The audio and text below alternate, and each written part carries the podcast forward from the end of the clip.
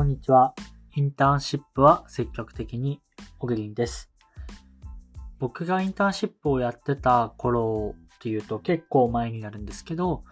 その時にその時はまだみんなインターンシップに行ってるみたいな雰囲気はなかったんですけど、昔僕は積極的に行ってました。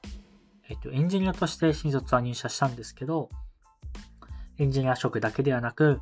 えービジネス職、マーケティング、そういったもののインターンシップにも参加していました。まおかげでいろんな知り合いもできましたし、いろんな会社に、あの信頼できる先輩方とも出会いましたし、今でも付き合いがある方もたくさんいて、本当にいい時間を過ごせたなと心から思っています。今日のニュースになります。インターン情報活活用可能に採用活動政府に要請へ経団連大学というニュースについてです。経団連は18日午前、採用や大学教育のあり方を大学側と話し合う産学協議会を開いた。採用活動前のインターンシップ終了体験で企業が得た学生の評価などの情報を自社の採用選考に活用できるようにすることを盛り込んだ報告書をまとめたということになります。このニュース聞いて、ん？って思われた方もいらっしゃるかもしれません。インターンシップって学生の評価をするものじゃないのとか、えーいうふうに思われた方もいらっしゃるかもしれないですし、い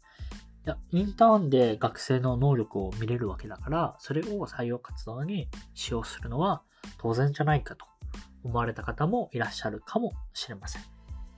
僕自身も本当にその通りだなと思ってる人間なんですけど、一応ルール上は経団連加盟企業はインターンスが採用につらつながらないようにという規制になってます。理由は謎です。なんでなんですかねなんでこんなよくわかんないルールを設けてるのかわかんないんですけど、少なくとも、うんこのルール、守ってるのかどうかもそもそもわからないし、え検証のしようはないと思うんですけど、一応このルールがあって、まあこれを見直すというような形になります。まあ僕としては、うん、全く不要なルールだと思うので、どんどんどんどんいろんな企業がインターンシップをやって、そのインターンシップでの、え成果を評価して、当然だと思いますし、なんなら、やっぱり採用活動でその学生の能力を測るっていうのはとても難しいと思うんですね。そこでやっぱインターンシップを通じて実際の就業活動を通じてその人の評価をする。あ、この人とだったら働きたいなと。そう思えるような時間を過ごした人っていうのはもちろん優遇されるべきだと思いますし、まあ、そういったことがどんどん繰り広げられることによって、あの、学生自身も、あの、インターンシップをやる意味も出ますし、インターンシップを通じて、人として成長する、その企業がダメでも、そこで得た経験を他の会社で活かすとか、そういった日本としてポジティブな影響があると思うので、まあ、なんでそもそもこんなルールがあったのかっていうような疑問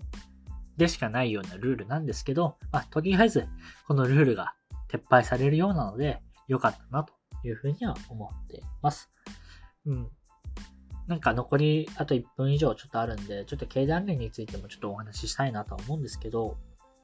経団連。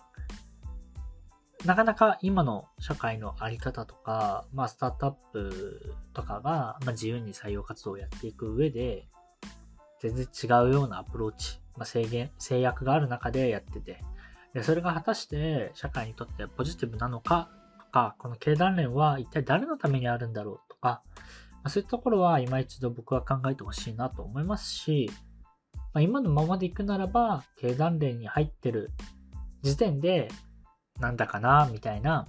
そういった雰囲気すら僕自身は感じているので、うん、あり方っていうか、これでいいんですかねっていうのは、経団連の企業さんたちとかも声を上げて、